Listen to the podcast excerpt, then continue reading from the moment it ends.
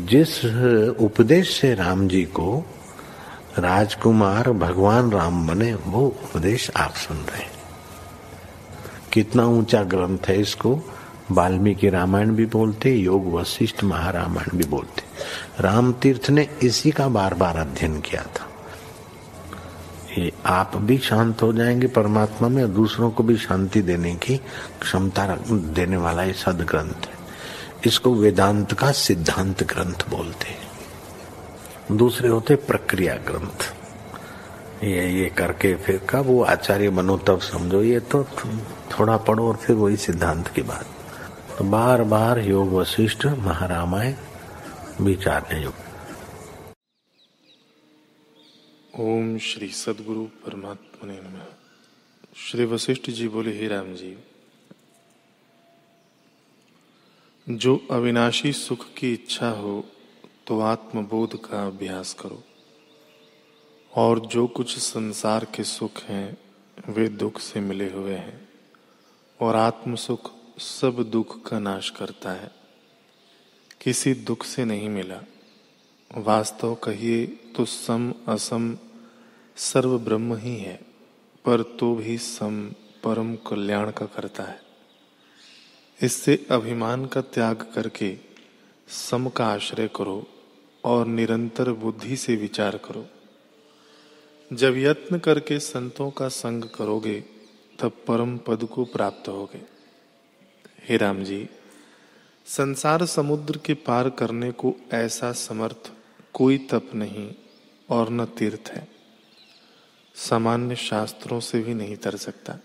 केवल संत जनों के संग से भव सागर को सुख से तरता है। जिस पुरुष के लोभ, मोह, क्रोध आदि विकार दिन प्रतिदिन क्षीण होते जाते हैं और यथा शास्त्र जिसके कर्म हैं, ऐसे पुरुष को संत और आचार्य कहते हैं। उसकी संगति संसार के पाप कर्मों से निवृत्त करती है और शुभ में लगाती है। हे राम जी आत्मविद्ता पुरुष की संगति से बुद्धि में संसार का अत्यंत भाव हो जाता है। जब दृश्य का अत्यंत भाव हुआ, तब आत्मा शेष रहता है। इस क्रम से जीव का जीवत्व भाव निवृत्त हो जाता है और बोध तत्व शेष रहता है। श्री वशिष्ठ जी बोले, ही राम जी, वासना शांत हो अथवा प्राणों का निरोध हो, तब चित्त अचित्त हो जाता है।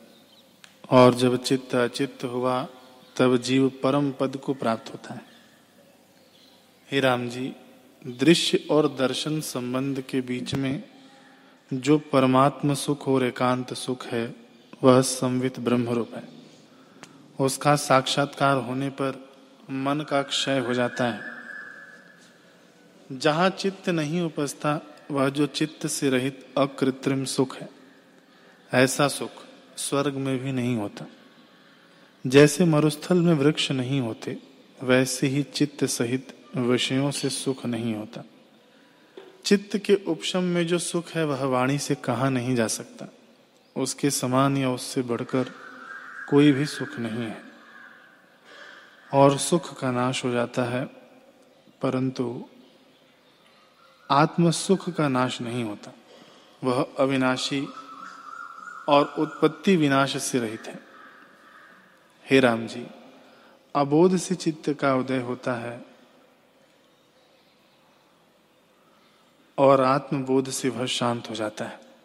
जैसे मोह से बालक को बैताल दिखाई देता है और मोह के नष्ट होने पर नष्ट हो जाता है, वैसे ही अज्ञान से चित्त का उदय होता है और अज्ञान के नष्ट होने पर वह नष्ट हो जाता है। ओम श्री सदगुरु परमात्मा ने नम।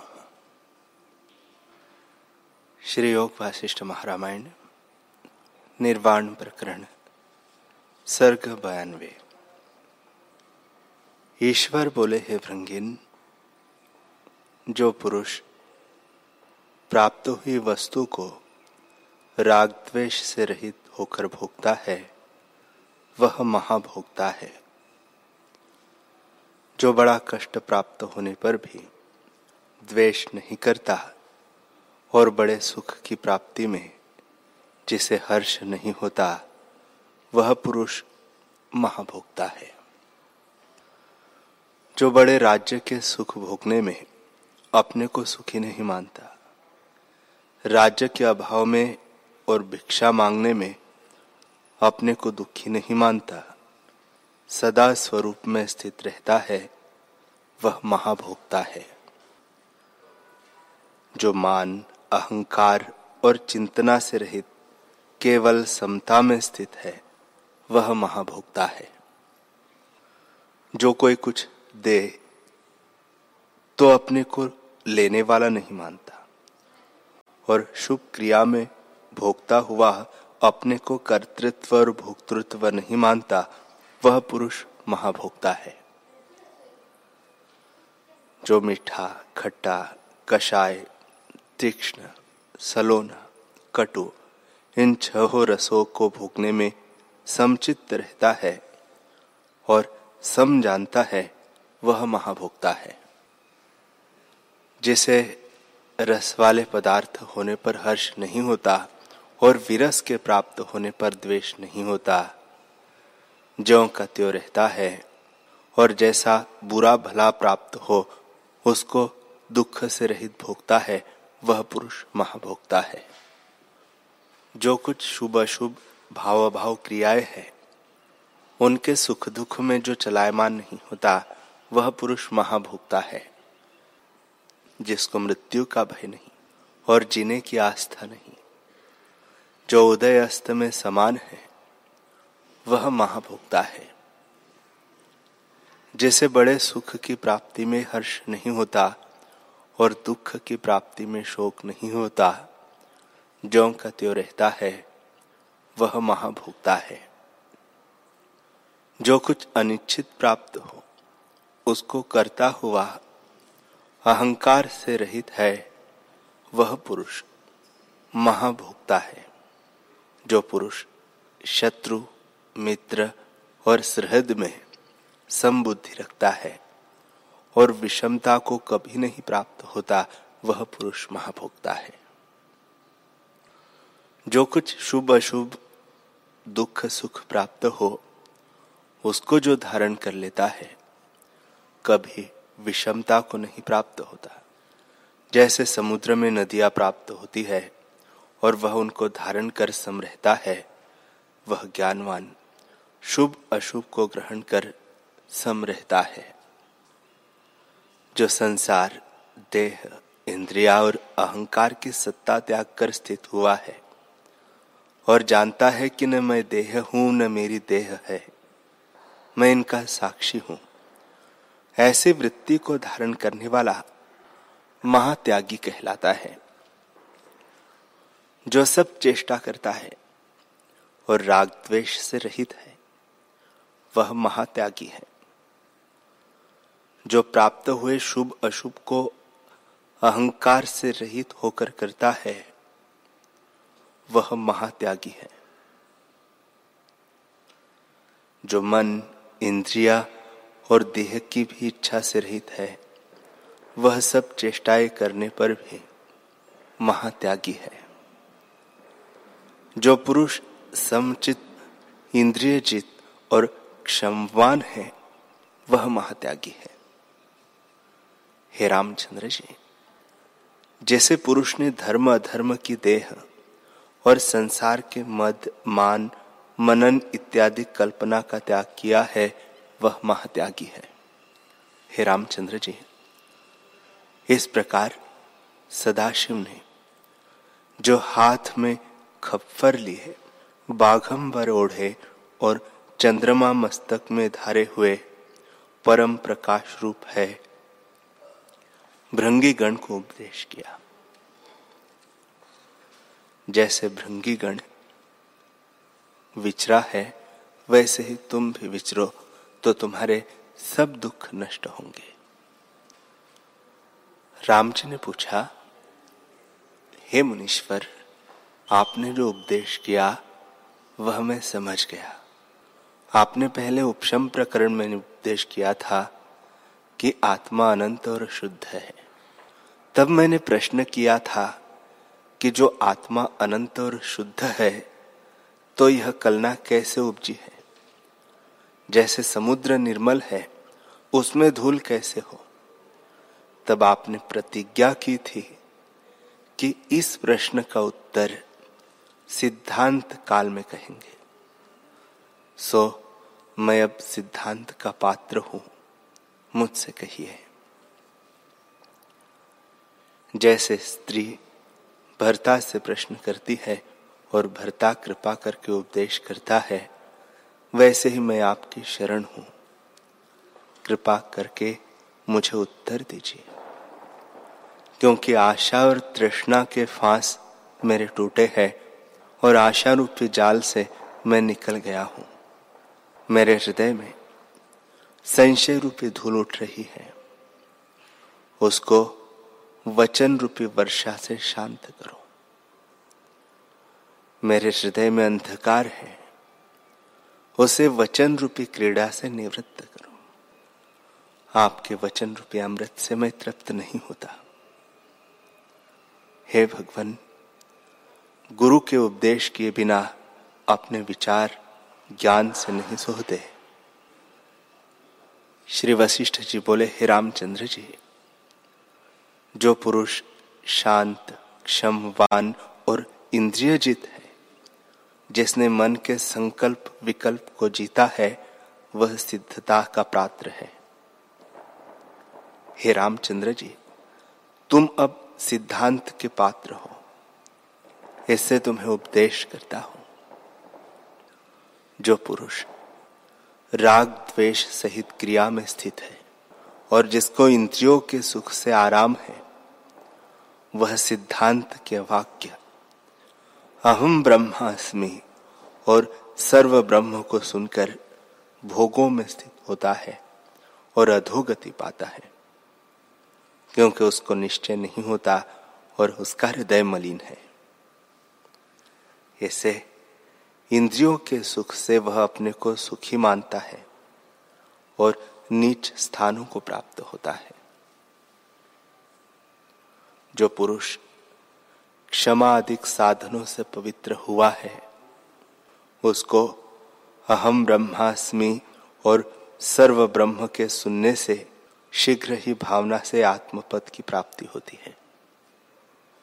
तुम जैसे पुरुष जो क्षमाधिक साधनों से पवित्र हुए हैं, उनको स्वरूप की प्राप्ति सुगम होती है। और जिनका अंतकरण मलिन है, उनको वह बहुत कठिन है। जैसे भूने बीज को पृथ्वी में बोइए तो उसका अंकुर नहीं उगता। वैसे ही इंद्रिय आरामी पुरुष को आत्मा की प्राप्ति नहीं होती। तुम सरिख है। जिनका हृदय शुद्ध है, उनको ज्ञान की प्राप्ति होती है। वे ही इन वचनों को पाकर सोते हैं। जैसे वर्षा काल में धान पृथ्वी में वर्षा से शोभा पाते हैं, वैसे ही सिद्धांत के वचनों को पाकर वह ज्ञान रूपी दीपक से प्रकाशित होता है।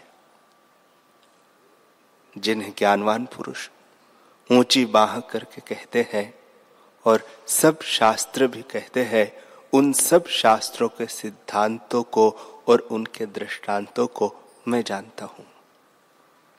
इससे सब सिद्धांतों का सार कहता हूँ, तुम सुनो। तब अपने स्वरूप में जानोगे। हे रामचंद्र जी, जिसको अभ्यास से एक क्षण भी अपने स्वरूप का साक्षात्कार हुआ है, वह फिर गर्भ में नहीं आता। उसको सत असत में कुछ भेद नहीं होता। संवेदन में भेद होता है। जैसे जागृत और स्वप्न के सूर्य के दोनों प्रकाश समान है। जागृत में जागृत सूर्य का प्रकाश अर्थाकार होता है और स्वप्न में स्वप्न का सूर्य अर्थाकार होता है। पर प्रकाश दोनों का सम और संविद भिन्न है। मनुष्य स्वप्न को मिथ्या और जागृत को सत्य जानता है। तो संवेदन में भेद हुआ, स्वरूप में भेद कुछ न हुआ। जैसे मन से एक बड़ा पर्वत रचिए तो संकल्प से दिखता है और एक पर्वत बाहर प्रत्यक्ष दिखता है। तो संवित का भेद होगा। स्वरूप दोनों का तुल्य है।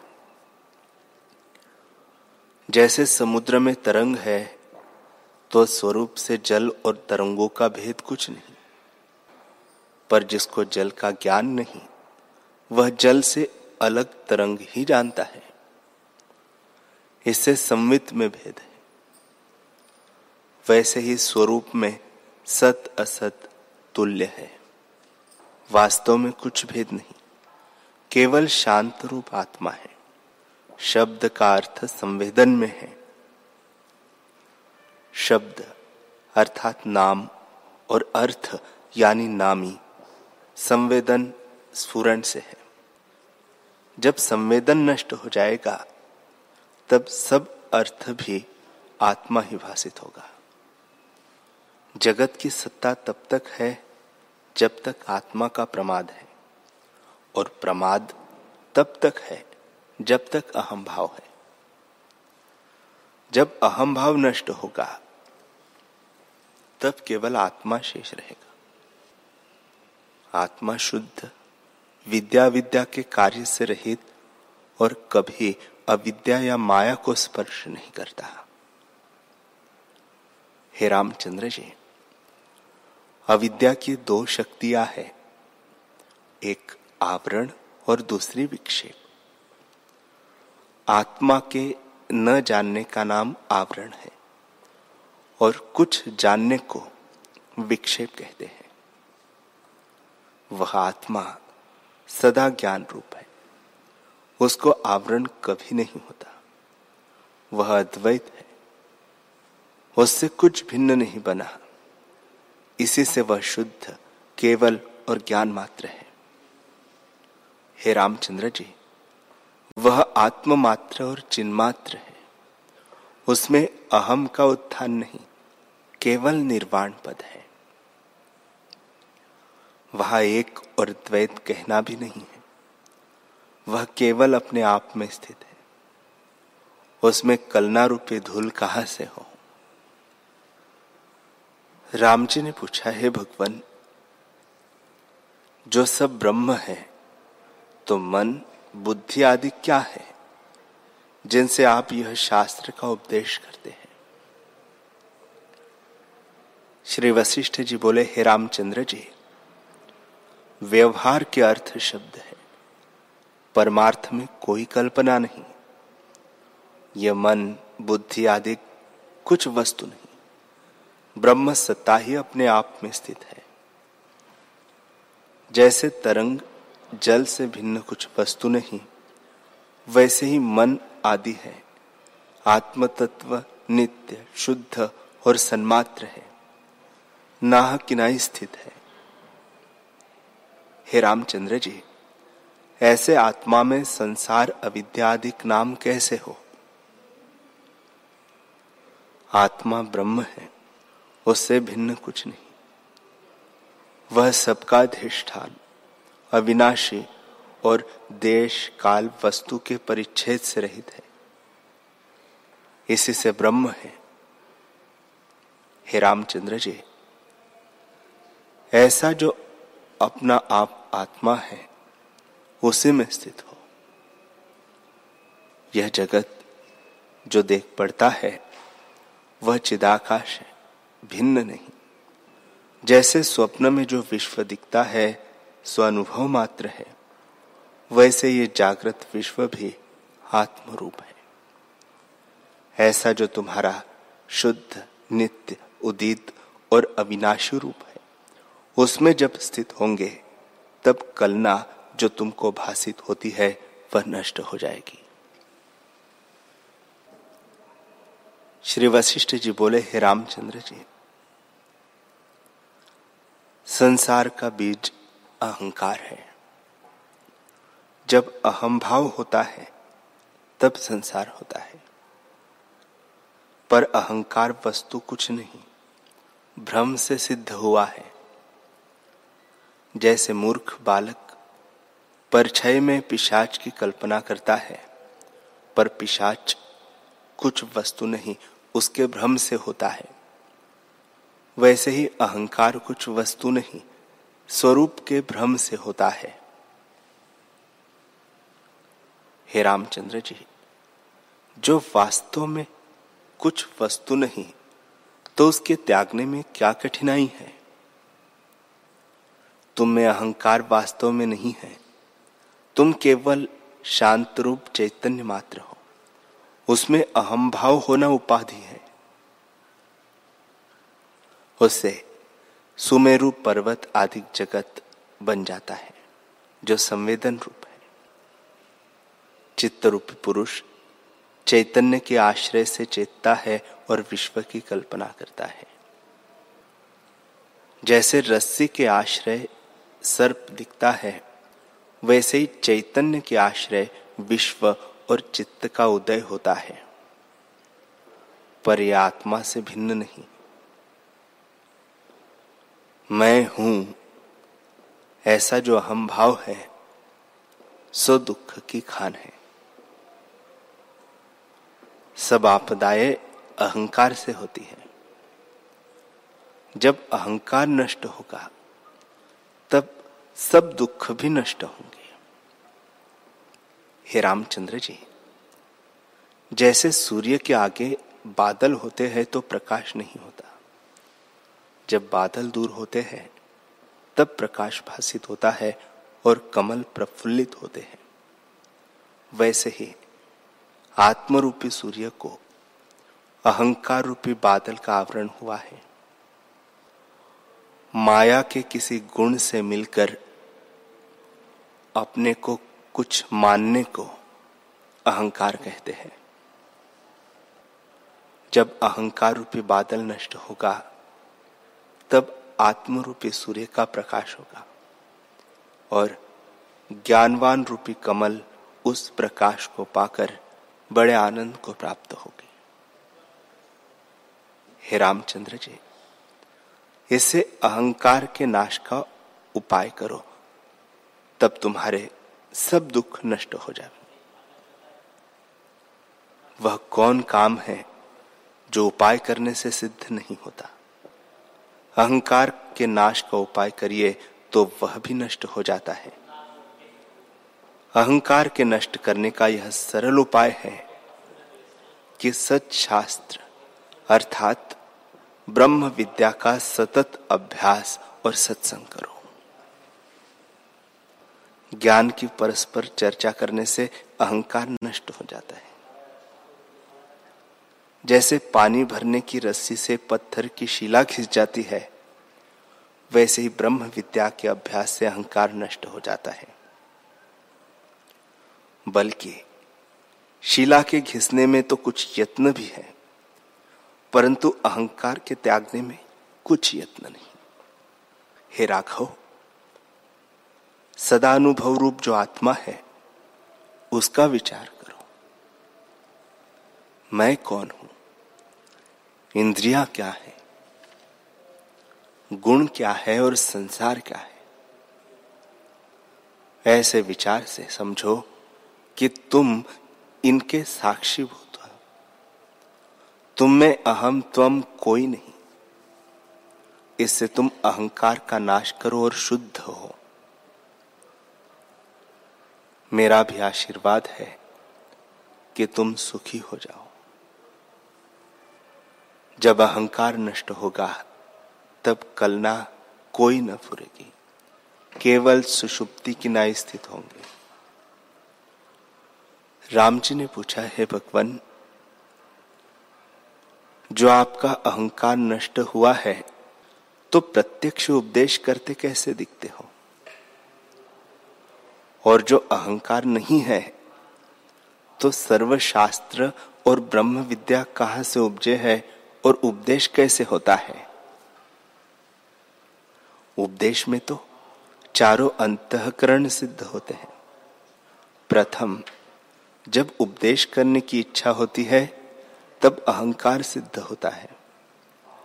जब स्मरण होता है कि उपदेश करूँ, तब चित्त भी चैत्य से सिद्ध होता है। फिर, यह उपदेश करिए, यह न करिए ऐसे संकल्प से मन की सिद्धि होती है।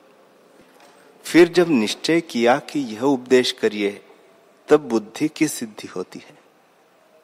इसे चारों अंतकरण सिद्ध होते हैं। आप कैसे कहते हैं कि अहंकार नष्ट हो जाता है और सब चेष्टाएँ होती है?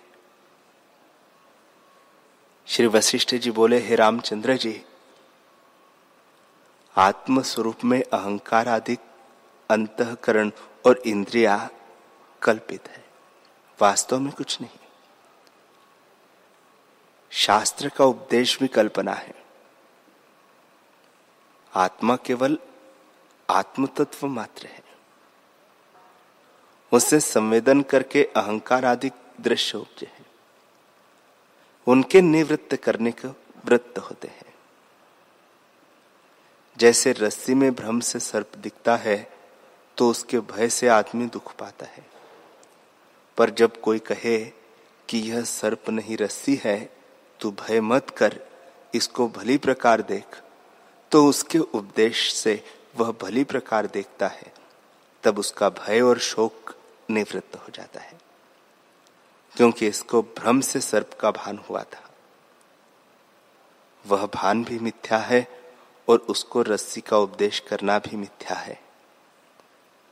क्योंकि रस्सी तो आगे से सिद्ध है, उपदेश से सिद्ध नहीं होती। वैसे ही रस्सी की भांति आत्मा है। उसका विवर्त जो चैतन्य रूप स्फुरण है, उसको अहम भाव कहते हैं और उसी अहंकार के निवृत्त करने को शास्त्र है। आत्म रूपी रस्सी के प्रमाद से अहंकार रूपी सर्प प्रकट हुआ है। और उसके निवृत्त करने को शास्त्र के उपदेश हुए हैं, जो आत्मा को जगा देते हैं।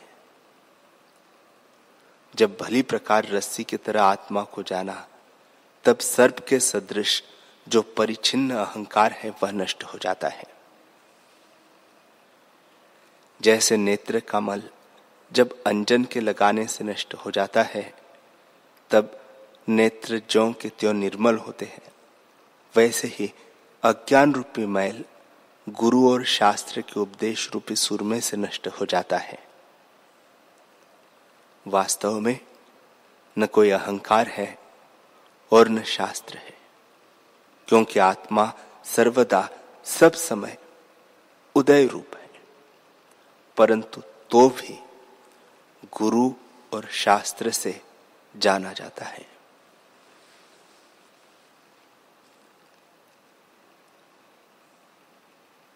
हरि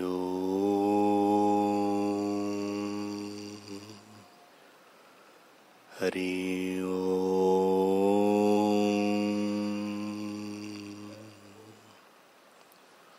ओम। सहनावतु, सहनौ भुनक्तु सह वीर्यं करपावहे, तेजस्विनावधीतमस्तु, मा विद्विषावहे। ओम शांति शांति शांति। श्री सदगुरुदेव भगवान की जय।